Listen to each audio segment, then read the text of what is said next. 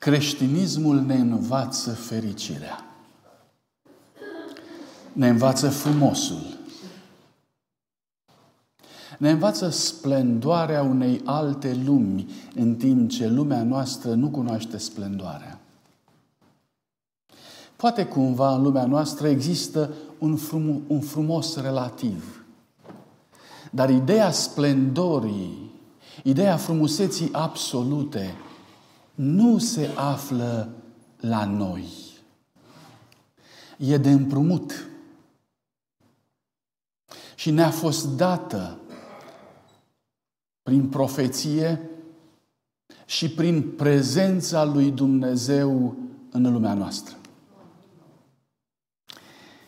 Dacă vreodată reușim să putem înțelege lucrul acela sau acesta, atunci momentul devine cea mai frumoasă descoperire a vieții noastre și devine cea mai puternică manifestare a unei bucurii, mulțumiri în viața unui om.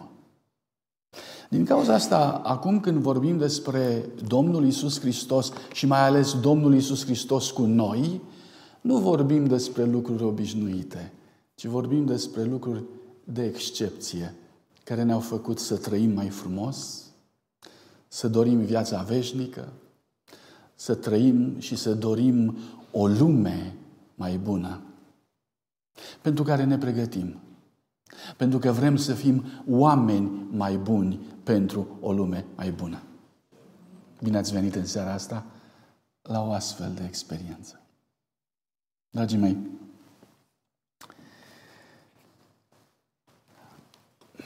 Dacă vorbim despre venirea Domnului Isus Hristos la noi, trebuie să vorbim neapărat și despre profeție.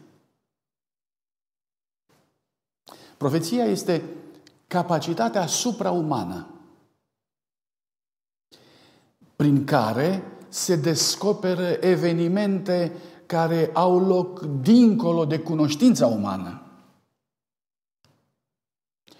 Ele sunt de obicei în viitor, iar viitorul este complet în afara cunoașterii noastre. Evreii spun că noi, ca ființă umană, noi mergem cu spatele la viitor. Vă imaginați? Imaginați-vă că eu merg cu spatele și că privirea mea se îndreaptă spre unde? Spre trecut. Eu văd trecutul, dar nu viitorul. Este cineva care stă cu, cu fața la viitor. Și acel cineva care cunoaște viitorul, care îl vede, cum văd eu trecutul, el cunoaște viitorul, acel cineva care e în afara spațiului, a timpului, a materiei, acel absolut divin, complet, înțelept și atotputernic pe care noi l-am condensat sau îl recunoaștem sub un singur cuvânt și anume Dumnezeu, acela este cel care este autorul profeției. Și pentru că Emanuel înseamnă Dumnezeu cu noi, în seara asta vreau să vă propun un lucru și anume uh, să descifrăm împreună ceea ce Sfântul Apostol Pavel în Galateni spune la împlinirea vremii. Dumnezeu a trimis pe Fiul. La împlinirea vremii. Cum se împlinește vremea? ceea ce e o vreme împlinită din punct de vedere al lui Dumnezeu. E important lucrul acesta, este mai puțin important. Haideți să vedem cum Dumnezeu dialoghează cu noi și cum a făcut ca evenimentul acesta să nu fie o întâmplare, ci să fie punctul culminant al unei strategii, al unui plan extraordinar pe care Dumnezeu l-a plămădit și l-a pregătit din veșnicie pentru noi. Că una e să fie un eveniment printre multe alte evenimente și alta e ca toate evenimentele să lucreze pentru această împlinire care este capodopera, care este superioară tuturor celorlalte evenimente de până acum. Am putea spune că venirea Domnului Isus Hristos la noi, Emanuel, ar putea să fie sensul întregii istorii? Am putea spune așa? Da? Nu? Există vreun eveniment mai mare decât ăsta? Cuceririle lui Alexandru cel Mare sunt mai mari, mai puternice decât venirea Domnului Isus Hristos la noi? Există vreun geniu al antichității care să fi fost mai important sau care să fi creat evenimente în viața lui și în jurul său care să fie la rivalitate măcar cu evenimentul în care Dumnezeu a coborât între noi? Pentru cel ce crede și pentru cel ce vede planul lui Dumnezeu, răspunsul este simplu. Nu. Și pentru că mă adresez unor oameni care cred, unor oameni care vor să vadă, o să vă invit să deschidem cuvântul lui Dumnezeu în Exodul, la momentul ieșirii poporului evreu din Egipt. Există aici o expresie a lui Moise, scriitorul acestei cărți, expresie care în același capitol, în capitolul 12, se repetă de două ori. Haideți să citim împreună versetul 41 și 51. Deci, Exodul 12 cu 41.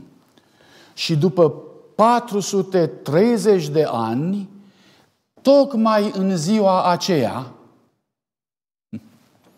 toate oștile Domnului au ieșit din țara Egiptului. Este frumos, este puternic, este cum vreți. Tocmai în ziua aceea. Când zice tocmai, ce înseamnă? Nimic mai devreme. Nimic mai târziu. Tocmai în ziua aceea. Versetul 51. Și chiar în ziua aceea, Domnul a scos din țara Egiptului pe copiii lui Israel după oștile lor. Vreau să vă întreb, de ce spune aici chiar în ziua aceea?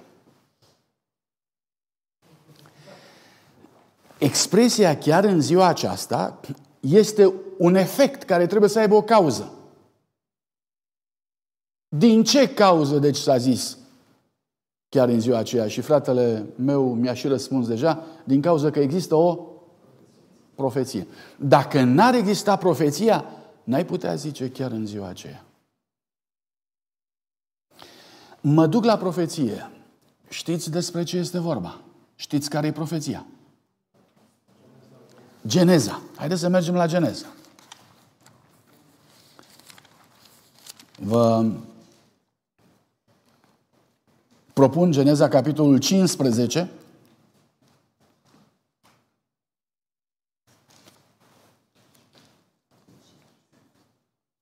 Versetul 13, deci Geneza 15 cu 13, Domnul a zis lui Abraham, să știi hotărât că sămânța ta va fi străină într-o țară care nu va fi a ei.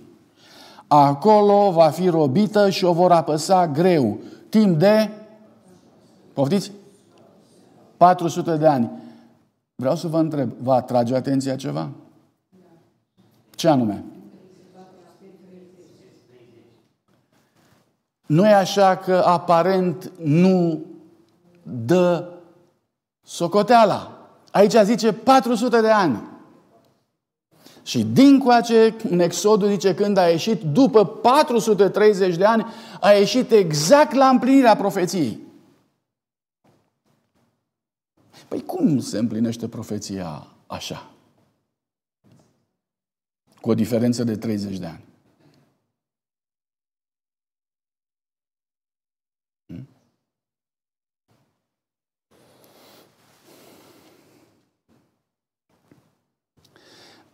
Aș vrea să vă rog un lucru și anume să înțelegem că Dumnezeu ne descoperă istoria pentru înțelegerea noastră. Uneori însă așteptările noastre din punct de vedere extrem matematic s-ar putea întâmpla să fie depășite de înțelegerea sau planul divin. Pentru că în timp ce Moise spune lucrul acesta tocmai în ziua aceea, Galateni,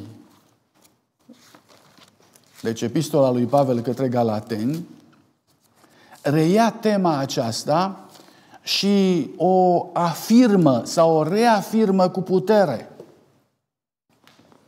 Galateni, capitolul 4, cu versetul 4.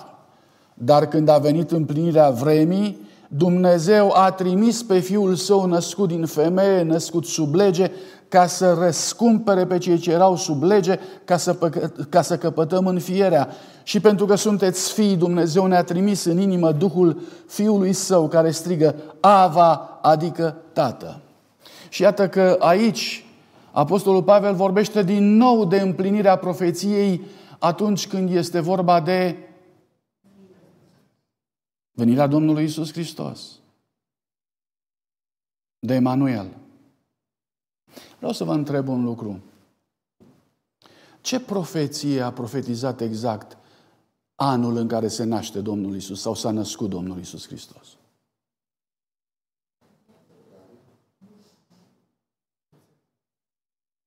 Las să vă gândiți la întrebarea aceasta și aș vrea să îmi dați un răspuns. Unde este profeția în care Domnul Isus Hristos este profetizat sau timpul nașterii Domnului Isus Hristos este profetizat exact? Unde este? Sunteți siguri? O să vă rog să-mi arătați textul. Până atunci însă, o să vă iau într-o scurtă călătorie. O scurtă călătorie în legătură cu natura Domnului Isus Hristos, în legătură cu încă o dată de ce a venit la noi, în legătură cu relația sa cu Dumnezeu și relația sa cu noi. O să rog media să mă ajute cu primul slide.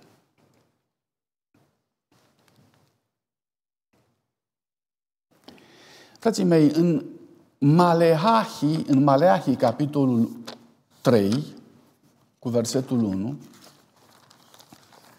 găsim unul dintre textele foarte frumoase în legătură cu venirea Domnului Isus Hristos. Maleahi este ultima carte a Vechiului Testament. Înainte să pășim în tăcerea intertestamentală, înainte să se scrie ultima foaie și apoi să se, așternă, să se aștearnă tăcerea până când va veni Duhul prorociei ca să anunțe venirea Domnului Isus Hristos, deci până la Evanghelia după Matei, capitolul 1. Deci pe ultima foaie a Vechiului Testament găsim scris, iată, voi trimite pe solul meu. El va pregăti calea înaintea mea și deodată va intra în templul său Domnul pe care îl căutați, solul legământului pe care îl doriți. Iată că vine, zice Domnul oștirilor. Îl priviți pe Domnul Isus Hristos din perspectiva asta?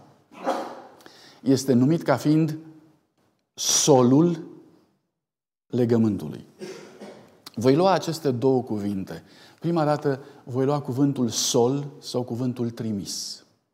Și apoi cuvântul legământ. Domnul Isus Hristos ca sol al legământului, care intră în templul lui Dumnezeu ca reprezentant al ființei umane și al divinității. În Isus Hristos se întâlnesc două lumi. Se întâlnește lumea lui Dumnezeu și lumea umană. În Domnul Isus Hristos se unesc două naturi, natura divină și natura umană. În templul lui Dumnezeu sau locul sau templul lui Dumnezeu este locul unde se realizează această unire, această sudură între două realități rupte. Realitatea lumii căzută în păcat și ruptă de Dumnezeu și realitatea lui Dumnezeu care reprezintă viața veșnică și realitatea imutabilă a adevăratei existențe. Deci, solul legământului. Se poate discuta mult despre această imagine. Astăzi aș dori să luăm numai acea variantă în care Domnul Isus Hristos este solul legământului lui Dumnezeu către noi. El care coboară la noi și bate la poarta, la ușa istoriei noastre, pentru că ulterior să bată la ușa fiecare inimi. Haideți să urmărim puțin. Isaia 6 cu versetul 8. L-am auzit pe Dumnezeu într-o mare problemă, spune Isaia. L-am auzit pe Dumnezeu întrebând, l-am auzit pe Dumnezeu căutând, l-am auzit pe Dumnezeu cercetând pe cine aș putea să trimit și cine va merge pentru noi, spune Dumnezeu.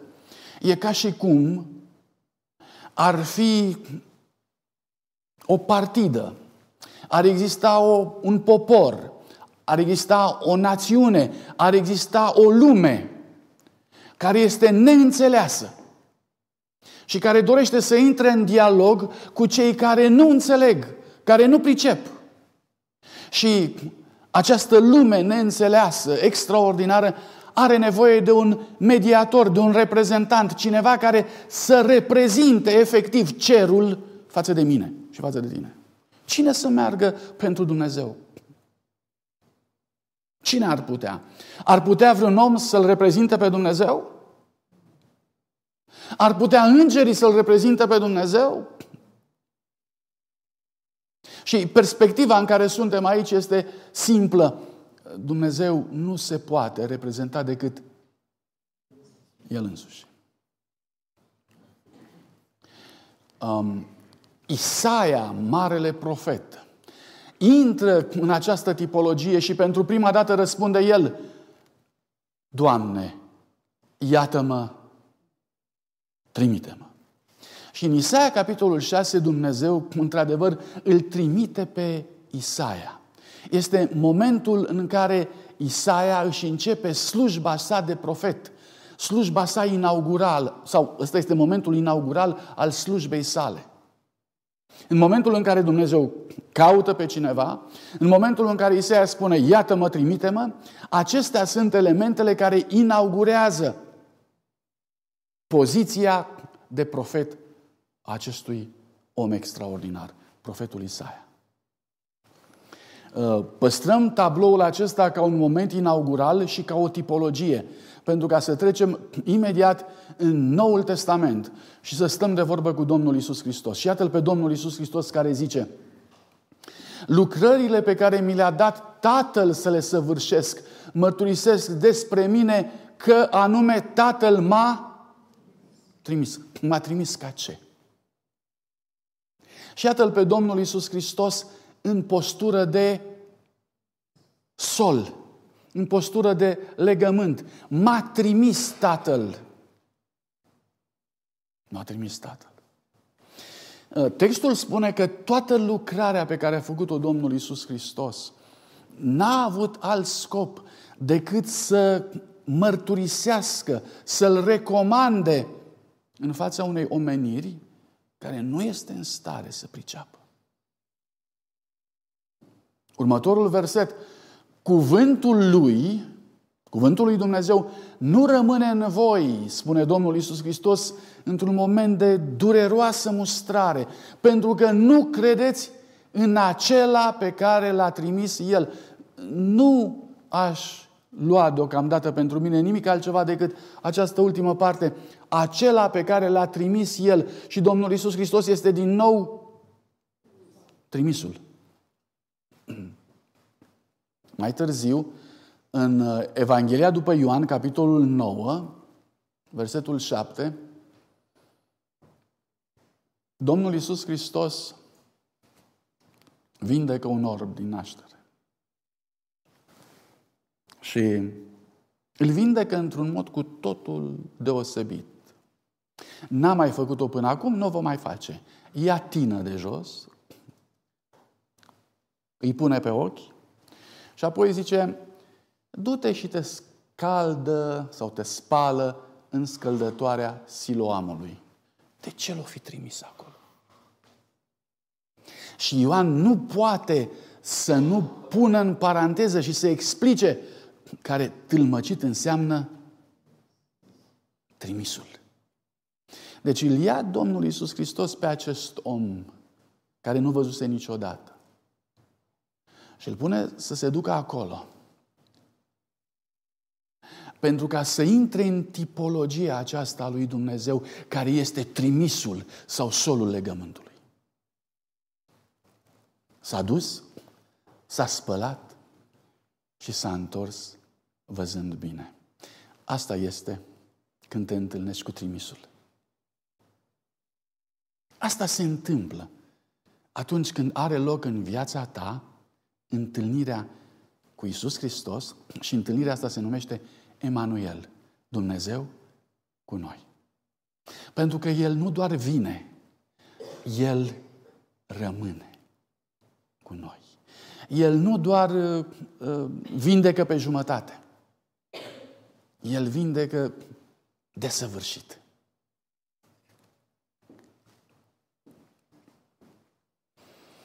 Se numea solul legământului. Am vorbit puțin de tot despre trimisul și solul lui Dumnezeu. Din nou, puțin de tot despre legământ. Amos, capitolul 3, marele profet târziu al poporului Israel, zice, nu, să știți că Dumnezeu nu face nimic fără să-și descopere taina sa slujitorilor săi proroci. Textul este foarte clar. Nimic. Dumnezeu nu face nimic fără să se descopere. Foarte mulți oameni au impresia că Dumnezeu este un Dumnezeu care se ascunde. Un Dumnezeu ermetic pe care nu-l putem înțelege. Aici textul spune nu, nu. Fiți atenți. Dumnezeu, în planul său de mântuire, în planul său de salvare, intenția sa, felul său de a fi, este de așa natură încât tot ceea ce face, el comunică. Să nu vă gândiți vreodată, dar oare ce a avut Dumnezeu de gând că nu ne-a spus? Dacă cumva este ceva ce nu ne-a spus, înseamnă că nu-i pentru noi. Dar dacă ne-a spus, înseamnă că e pentru noi. Și ce ne-a spus este tot ceea ce aveam nevoie noi. Aici, textul acesta vorbește despre rolul prorociei. Prorocia este acel tot al comunicării lui Dumnezeu. Să fiți fericiți că sunteți un, proro- un popor al prorociei. Să vă considerați uh, favorizați datorită faptului că Duhul prorociei a rămas și este promis Bisericii lui Isus Hristos din timpul sfârșitului. Pentru că Duhul prorociilor sau prorociei îl face pe Dumnezeu să fie cunoscut și nu pe jumătate, nu pe trei sferturi, ci cunoscut de plin. Ăsta este unul dintre scopurile legământului lui Dumnezeu. Că poate mă întrebați ce rost sau care e legătura între legământ și prorocie. Legământul implică prorocia, pentru că legământul implică un Dumnezeu care se descoperă și care vorbește despre sine înaintea oamenilor.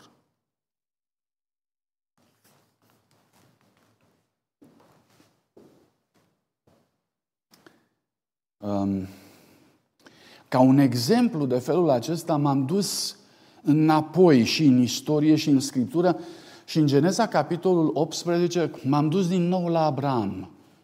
Um, personajul despre care am vorbit puțin mai devreme, că Dumnezeu i-a spus, vezi că seminția ta va sta roabă într-o țară străină timp de 400 de ani. Mă întorc la el, la Abraham. Și iată-l pe Dumnezeu care povestește despre Abraham.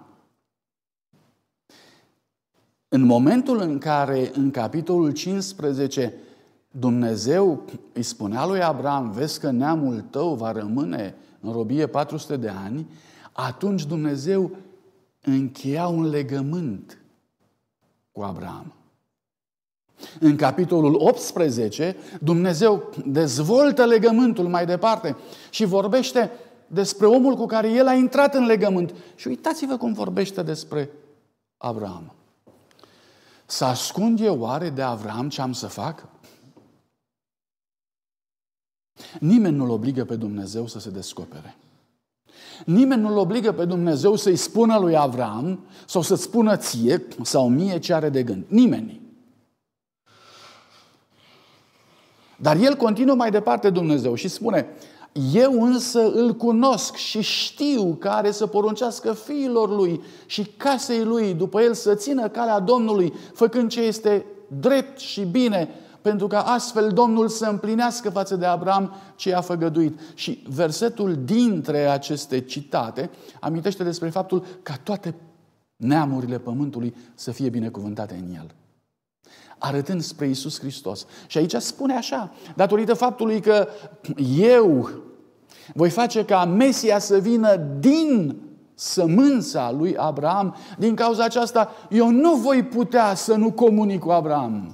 Pentru că eu încep acum să-i spun planurile mele, dar mai târziu din sămânța lui Abraham eu voi comunica cu el atât de puternic încât voi fi acolo, mă voi naște, voi fi împreună cu el, voi fi os din oasele lui și carne din carnea lui. Corect? E drept? Așa spune Dumnezeu. Și din cauza asta zice, eu nu pot să ascund față de el. Nimic. Oricine dintre noi a intrat în legământ cu Dumnezeu are promisiunea asta. Dumnezeu intenționează să-i descopere tot. Dumnezeu zice în legătură cu el, am eu vreun motiv să ascund față de cel ce este în legământ cu mine, ce am să fac? Și Dumnezeu răspunde, nu.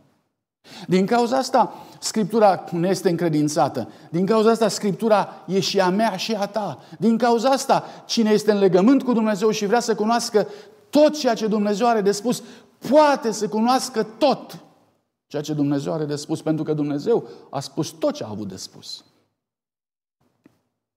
Speculații filozofice vin și spun, Crezi tu că tu cunoști tot?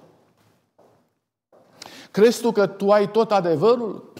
Dragii mei, eu n-am nimic din ceea ce Dumnezeu nu și-a propus să îmi dea. Dar dacă Dumnezeu mi-a dat ceva, eu am posibilitatea să am tot ceea ce Dumnezeu mi-a dat. E corect? Tot ceea ce Dumnezeu mi-a dat. Și dacă Dumnezeu spune, eu n-ascund nimic, Înseamnă că eu, eu pot primi din partea lui Dumnezeu tot ceea ce vrea să-mi dea. Tot. Ține de legământ. Solul legământului nu vine degeaba.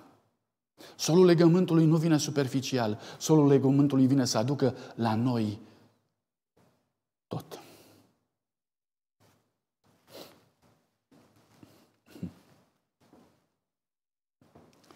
Oare de ce? Auziți 2 Cronici 20 cu 7. Oare n-ai dat tu țara aceasta pentru totdeauna de moștenire seminției lui Avram care te iubea. Nu mă interesează țara Canaanului. Mă interesează că Abraham îl iubea pe Dumnezeu. Ăsta e legământul. Avram îl iubea pe Dumnezeu. Să știți că Emanuel, Iisus Hristos, vine la aceia care îl iubesc. Nu vine altfel. Și 2, Iacob 2 cu 23, Avram a crezut pe Dumnezeu și și s-a socotit ca neprihănire și el a fost numit prietenul lui Dumnezeu. Deci, încă o dată, care este rostul legământului? Unde se duce solul? Unde se duce solul? Solul se duce la cei ce îl iubesc, solul se duce la prietenul lui Dumnezeu. Are rost. Aș vrea să înțelegem legământul din perspectiva aceasta. Aș vrea să înțelegem venirea Domnului Isus Hristos din perspectiva aceasta. Aș vrea să înțelegem rolul pentru care existăm noi, motivul pentru care astăzi noi stăm pe scaune, deși am fi putut să stăm acasă, lângă o masă foarte bine încărcată cu cozonaci. Dar am venit aici ca să aflăm că Dumnezeu va veni la cei care îl iubesc și la cei care sunt prieteni cu El. Uneori mi-aduc aminte de textele care spun plăcuți lui Dumnezeu. Vă aduceți aminte de expresia asta? Unde e? De unde, e? De, de, la, de unde am luat-o? David, mulțumesc. Altceva? Mult mai aproape de zilele astea. Ține de sărbătoarea asta. Vă aduceți aminte? Slavă în cerurile înalte și pace pe pământ între oamenii plăcuți lui. Asta e. Între oamenii plăcuți lui. Solul legământului vine acolo. Omul care îl iubește. Prietenul lui Dumnezeu. Problema lui Dumnezeu în contextul acesta a fost foarte dură. Mi-aduc aminte de textul care spune și în casa de oaspeți n-a mai fost niciun loc pentru el. A venit și Isaia 50 cu 2. Profetic. Din nou Isaia se zbate cu această problemă care a fost o realitate în momentul când a venit Domnul Isus Hristos. Pentru ce nu era nimeni când am venit? Hm? Pentru ce n-a răspuns nimeni când am strigat? Vreau să vă întreb, la cine venise? La cei care îl iubeau, așa e? La cine venise? La prietenii lui. N-ar fi trebuit să fie acolo. Cei ce îl iubeau și prietenii. Și atunci textul spune, da, de ce n-a venit nimeni? Care este, de fapt, răspunsul implicit? Care e răspunsul? De ce n-a venit nimeni? Cum răspundem? Asta e.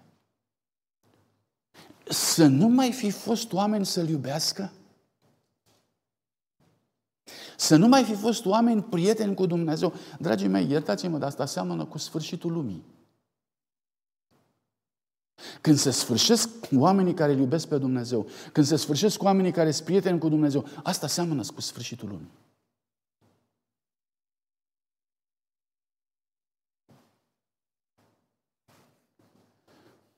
Și mai departe, Isaia continuă și spune, credeți că eu sunt slab?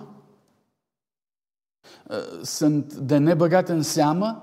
Sunt inferior din punct de vedere al calității? Este mâna mea prea scurtă ca să răscumpere? N-am eu destulă putere ca să izbăvesc? De ce n-ați venit? Eu am venit să vă izbăvesc. Și când am venit să izbăvesc, nu era nimeni să izbăvesc. Contează păstorii? Contează? Poate că da. Contează magii? Poate că da. Și totuși profeția spune, nu a venit nimeni. Cu alte cuvinte, lucrarea Domnului Isus Hristos începe de la zero. Vă dați seama ce înseamnă să-i faci pe oameni să te iubească. Când n-au nicio putere de iubire în ei înșiși. Să-i faci pe oameni să se împrietenească cu tine când niciunul nu are niciun interes să fie prieten cu tine. Mai târziu Domnul Iisus Hristos le spune ucenicilor, vă spun vouă, prietenii mei. Dar știți cât a trecut până acolo? Cât timp a trecut până când Domnul Iisus Hristos a putut să le spună, vă spun vouă, prietenii mei. Sau prietenilor mei. Cât a trecut? La un moment dat, Domnul Iisus Hristos se îndreaptă spre Petru, se uită și zice, auzi, Petre, cine zice lumea asta că sunt eu? Ține cont, venise la ei lui. Venise la cei ce îl iubesc. Venise la prietenii lui. Ar fi trebuit să știe. Și totuși Domnul Iisus Hristos se întreabă, ia spune cine zice lumea asta că sunt eu? Și Petru spune, păi, Moise, prorocul. Bun. Deci n-au priceput. Mântuitorul spune, n-au priceput. Dar voi cine ziceți?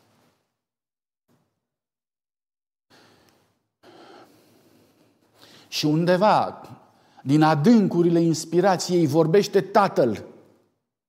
Tu ești Hristosul, Fiul lui Dumnezeu.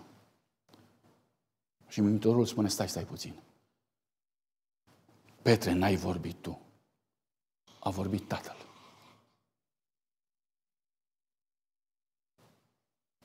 Trebuie să treacă ani de zile până când să înceapă să vină câte unul, doi, doisprezece, din ăștia 12, nu toți înțeleg.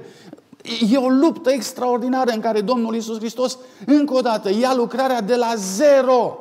Vreau să te întreb, în tine de unde a luat-o? În mine de unde a început-o? Cât timp trebuie, la un moment dat, ca credința noastră să descopere Emanuel, miracolul acesta? Cât timp ne ia? Apoi a venit la ucenici în grădina Ghețemani, târziu. I-a găsit dormind și a zis lui Petru, auzi, un ceas n-ați putut să vegheați. Și ăsta e cuvântul cheie. Împreună cu mine. Simpatia asta. Empatia. Un ceas n-ați putut să fiți împreună cu mine. Un ceas. Că ăsta e Emanuel. Emanuel înseamnă împreună. A venit la ei săi ca să rămână împreună. Împreună. Uneori ni se pare așa de greu când citim în cartea asta Hristos Lumina Lumii, sfatul ăla de, zic eu, normal. Petreceți în fiecare zi un ceas cu Isus. Gândiți-vă la crucea Lui. Oh, un ceas. De unde să-l iei? Cum poți să-l iei? Și nu reușim să dăm un ceas, sub nicio formă nu reușim. Și parcă aud cuvintele Domnului Isus Hristos. Un ceas nu puteți să vegheați împreună cu mine? Nu e un soi de ghețeman și respingerea asta noastră?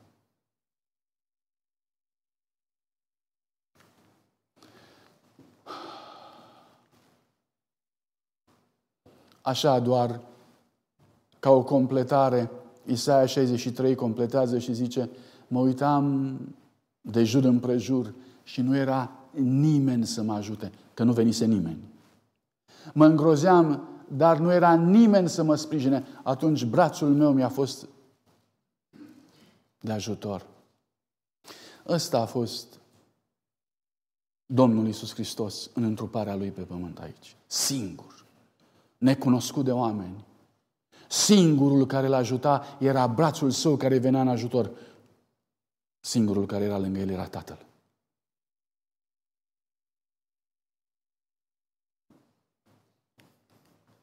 Asta a fost problema Domnului Isus Hristos. Emanuel nu este fenomenul care se termină în Ieslea de la Betleem. Emanuel este o, o realitate care continuă, care are probleme și care pro, produc în viața Domnului Isus Hristos frământări extraordinare. Mântuitorul deseori se simte singur, deseori se simte neînțeles, deseori se întreabă unde sunt, de ce este nimeni, cine să mă ajute. Marea problemă a Domnului Isus Hristos, până când într-o vreme zice, Eli, Eli, la masa Bactanii, și Tatăl. Și Tatăl.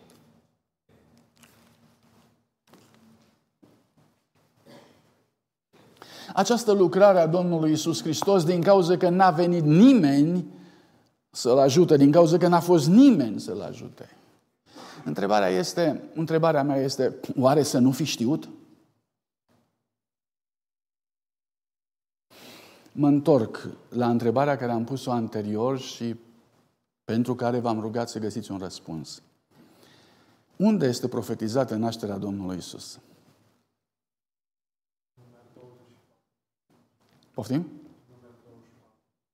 Număr 24? Mulțumesc. Sigur că da. Și Isaia, capitolul 9 cu 6, este vorba de Mesia care, să, care va veni. Dar unde este profeția care să vorbească despre timpul nașterii sale? Pentru că, de fapt, vorbeam despre faptul că la împlinirea vremii a venit Isus Hristos. Păi și Mulțumesc. Întrebarea mea este, unde în profeție se vorbește despre un timp? Haideți să stabilim un lucru. Nu este. Nu este. Este steaua, este copilul, este venirea Domnului Isus Hristos. Haideți puțin cu mine. Daniel 9 cu 24 este profeția care se leagă foarte puternic despre activitatea Domnului Isus Hristos. 70 de săptămâni au fost hotărâte asupra poporului tău, asupra cetății tale celei sfinte, până la, până la naștere? Până la naștere? Nu, dar până unde? 70 de săptămâni până la apariția Bisericii Creștine, da? Auziți, până la încetarea fără de legilor, până la ispășirea păcatelor, până la ispășirea nelegirii. Aici este vorba de lucrarea Domnului Isus Hristos. Nu este vorba de naștere. E drept? Mai departe. El va face un legământ trainic cu mulți timp de o săptămână, dar la jumătatea săptămânii va face să înceteze jertfa și darul de mâncare. Cu alte cuvinte spune aici, la jumătatea săptămânii nu va mai fi nevoie de să aduci jertfe, nu va mai fi nevoie de jertfe. Din ce cauză?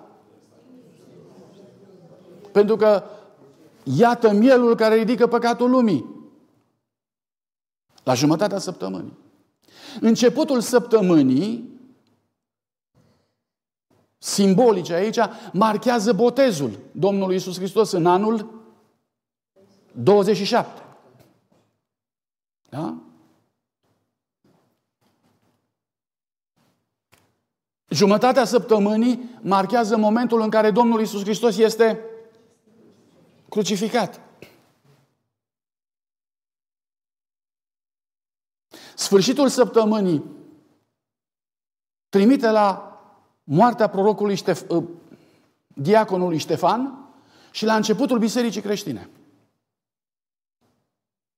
Tare frumos. Și nașterea unde e?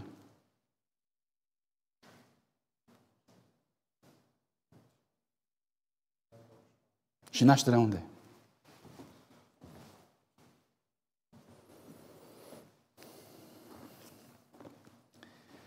Există un lucru pe care Dumnezeu l-a dat în seama celor ce îl iubesc.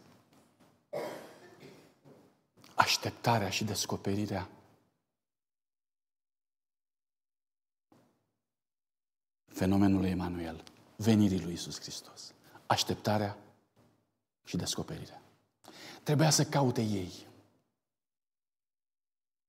Trebuiau să se uite ei. Trebuiau să cerceteze ei. Trebuiau să se roage ei. Și l-a lăsat-o la îndemâna lor. Și pentru faptul că n-au descoperit venirea Domnului Isus Hristos, din cauza asta n-au înțeles nici botezul, n-au înțeles nici moartea Domnului Isus Hristos. La botez, marele proroc Ioan arăta cu degetul și spunea, El e mielul lui Dumnezeu care ridică păcatul lumii. Dragii mei, era o mulțime de oameni de jur împrejur care au ridicat din umeri. Și au zis, da, noi nu-l vedem. Cine? El? Nu. Cei ce nu l-au așteptat la Betleem, nu l-au așteptat nici mai târziu în lucrarea sa. Și poate că acum, nu ca o regulă, dar ca o idee doar, poate că slujește. Vedeți că în profeția despre care am vorbit la început, Geneza 15 și Exodul 20, vedeți că diferența de 30 de ani din punct de vedere al lui Dumnezeu nu contează? Zice, va sta roabă 40 de ani, 400 de ani, iertați-mă, și pe urmă, în uh, Exodul spune, a stat 430 de ani. Iar profetul Moise spune, exact în ziua aceea. Deci s-a împlinit exact cum a vrut Dumnezeu. Dragii mei, nu vreau să spun nimic decât că Emanuel a fost și în Betleem, Emanuel a fost și la botez, Emanuel a fost și la cruce. Emanuel va fi și la revenirea Domnului Isus Hristos. Și toate se vor împlini cum vrea Dumnezeu. Toate. Nu slăbesc cu nimic, dar absolut cu nimic, importanța acelei profeții care s-a împlinit exact. Nu slăbesc cu nimic faptul că la începutul săptămânii Exact în anul 27, Domnul Iisus Hristos i-a spus lui Ioan, haide să împlinim ceea ce trebuie împlinit. Nu vreau să slăbesc nimic, cu nimic, faptul că la jumătatea săptămânii Domnul Iisus Hristos spunea, a sosit ceasul.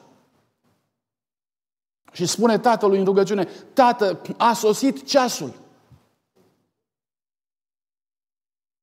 Și toate se întâmplau așa cum Dumnezeu a spus.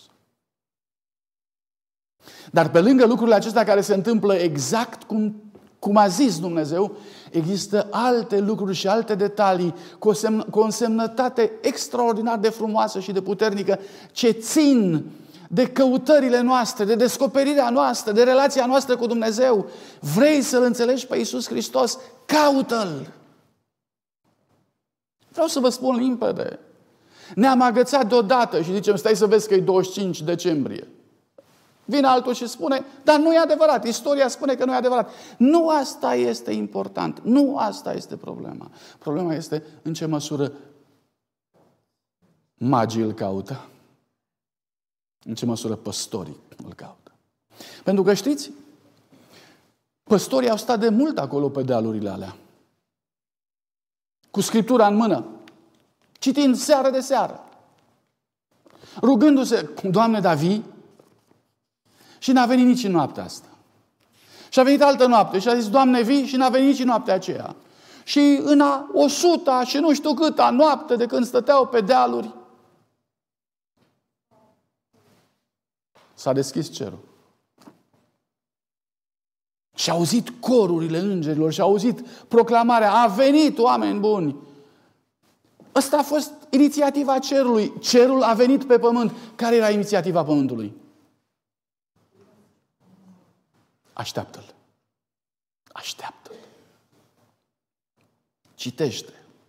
Roagă-te. Roagă-te. Când a venit la templu Simeon, a venit la templu datorită faptului că Dumnezeu îi promisese că nu va închide ochii până nu îl va vedea pe Mesia. De câți ani o fi primit pro- promisiunea? Cât să fi trecut? S-a uitat și el în oglindă ca noi. A văzut că începe să albească. A început, că, a început să vadă că începe să se miște mai greu. La un moment dat a văzut că nu mai poate să vină în fiecare zi la templu. Și a fost frică, Doamne, dar dacă azi nu vin, ce se va întâmpla la templu? Dacă azi vii Tu? Și s-a rugat Domnului, Doamne, mi-ai promis, țineți promisiunea. Până într-o zi Duhul Sfânt a venit și a spus, acum. Și și-a strâns toate puterile și s-a dus la templu. A luat pruncul în brațe și a zis, slobozește în pace. Există lucruri pe care Dumnezeu nu le comunică matematic, bătute în cuie. Există lucruri pe care Dumnezeu le comunică numai dacă aștepți. Dumneavoastră așteptați, așa e? Poate că v-ați oprit și dumneavoastră și a zis, cât o să mai așteptăm? Uite că nu mai prea pot merge la biserică. Uite că am îmbătrânit. Uite. Hm. Dacă v-a promis Dumnezeu mântuirea Lui, o veți vedea cu ochii dumneavoastră. Va fi. La împlinirea vremii, exact în ziua aceea, exact cum Dumnezeu a hotărât, nu va fi nici grabă, nici întârziere. Aveți această credință în Cel ce a promis și întotdeauna s-a ținut de cuvânt. Amin. Tatăl nostru, așează pacea, binecuvântarea, prezenței tale peste toți cei care te iubesc.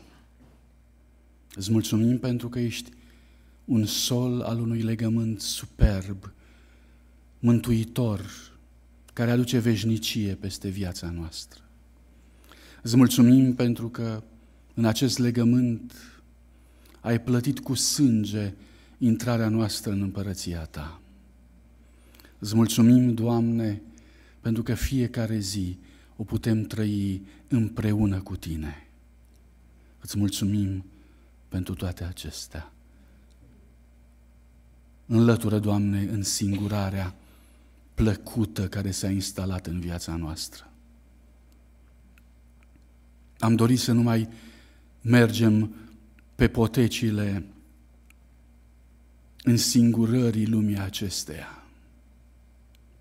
Am vrea să rămânem legați de tine și cu tine acum și pentru veșnicie.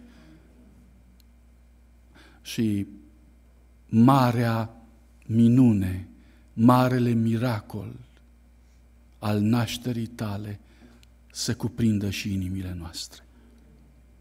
Prin Domnul Isus, El, cel întâi născut din toată zidirea, Domnul și mântuirea noastră te-am rugat. Amin.